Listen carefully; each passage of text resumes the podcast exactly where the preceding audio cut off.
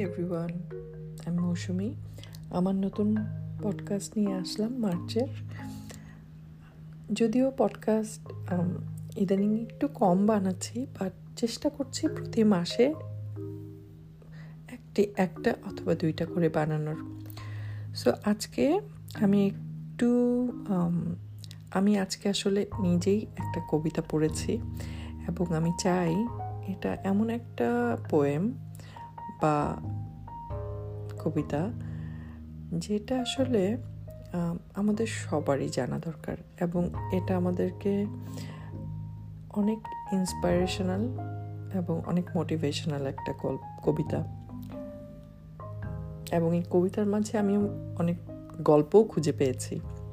So কবিতাটি লিখেছে, লিখেছেন মাদার তেরেসা সো কবিতার টাইটেলটা হচ্ছে লাইফ ইজ আমি ইংলিশে পড়ছি, পরে আমি আমার মতো করে যা আমি বুঝেছি, সেটাই আমি আমার পডকাস্টে শেয়ার করব।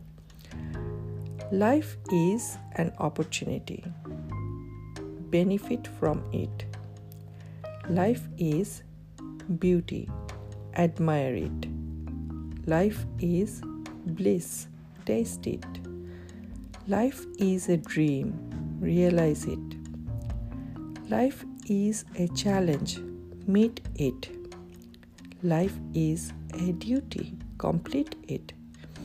Life is a game, play it. Life is a promise, fulfill it.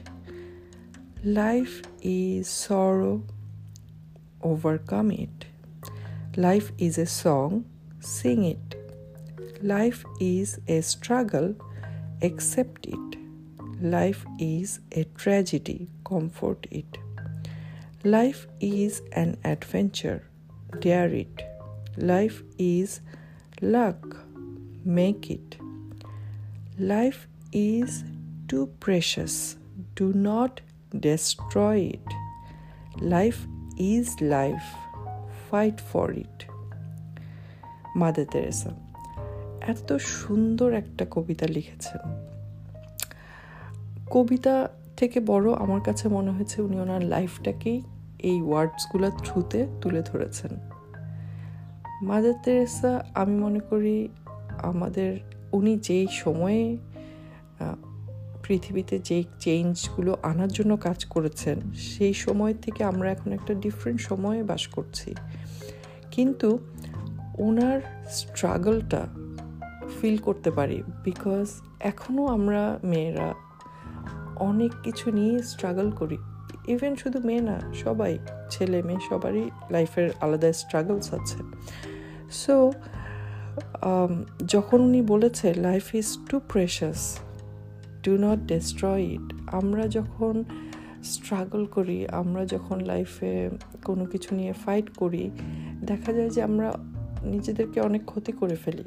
But যে কিনা এই কবিতাটা একবার পড়বে, সে চিন্তা করবে যে আমি আমার লাইফটা এতই প্রেশাস আমার লাইফটাকে ক্ষতি করব না। ইভেন কারও লাইফই ক্ষতি করব না। সো চ্যালেঞ্জগুলোকে নিব ডিউটিগুলোকে ফুলফিল করব। একটা লাইনে উনি বলেছে life is a game play it so it's a game আমাদের সেটাকে প্লে করতে হবে। We can not just say আচ্ছা এই গেমটা আমি খেলব না। তাই না? সো তারপর life is also a sorrow so সরো আছে ওভারকাম করতে হবে স্ট্রাগল আছে অ্যাকসেপ্ট করতে হবে ট্র্যাজেডি আছে কনফ্রন্ট করতে হবে।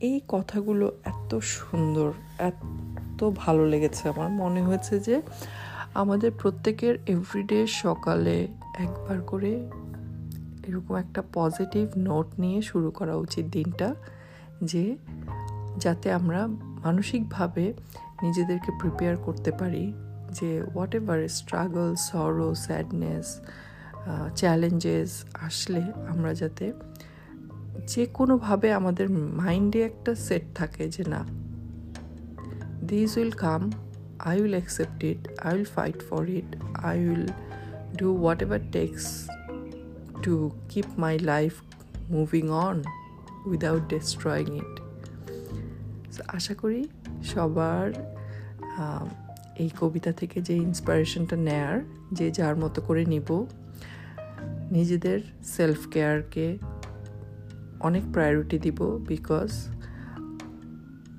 অন্যদেরকে, আমাদেরকে যখন কেয়ার করতে হয় বা আমাদেরকে যখন অনেক কাজ করতে হয়, আমাদের সেলফ কেয়ারটা যাতে নেগলেক্টেড না হয়। সেলফ কেয়ার নিব, নিজেকে মেন্টালি প্রিপেয়ার করব এবং life is a game play with it আজকের মতো বিদায়। আবার কথা হবে। ভালো থাকে সবাই।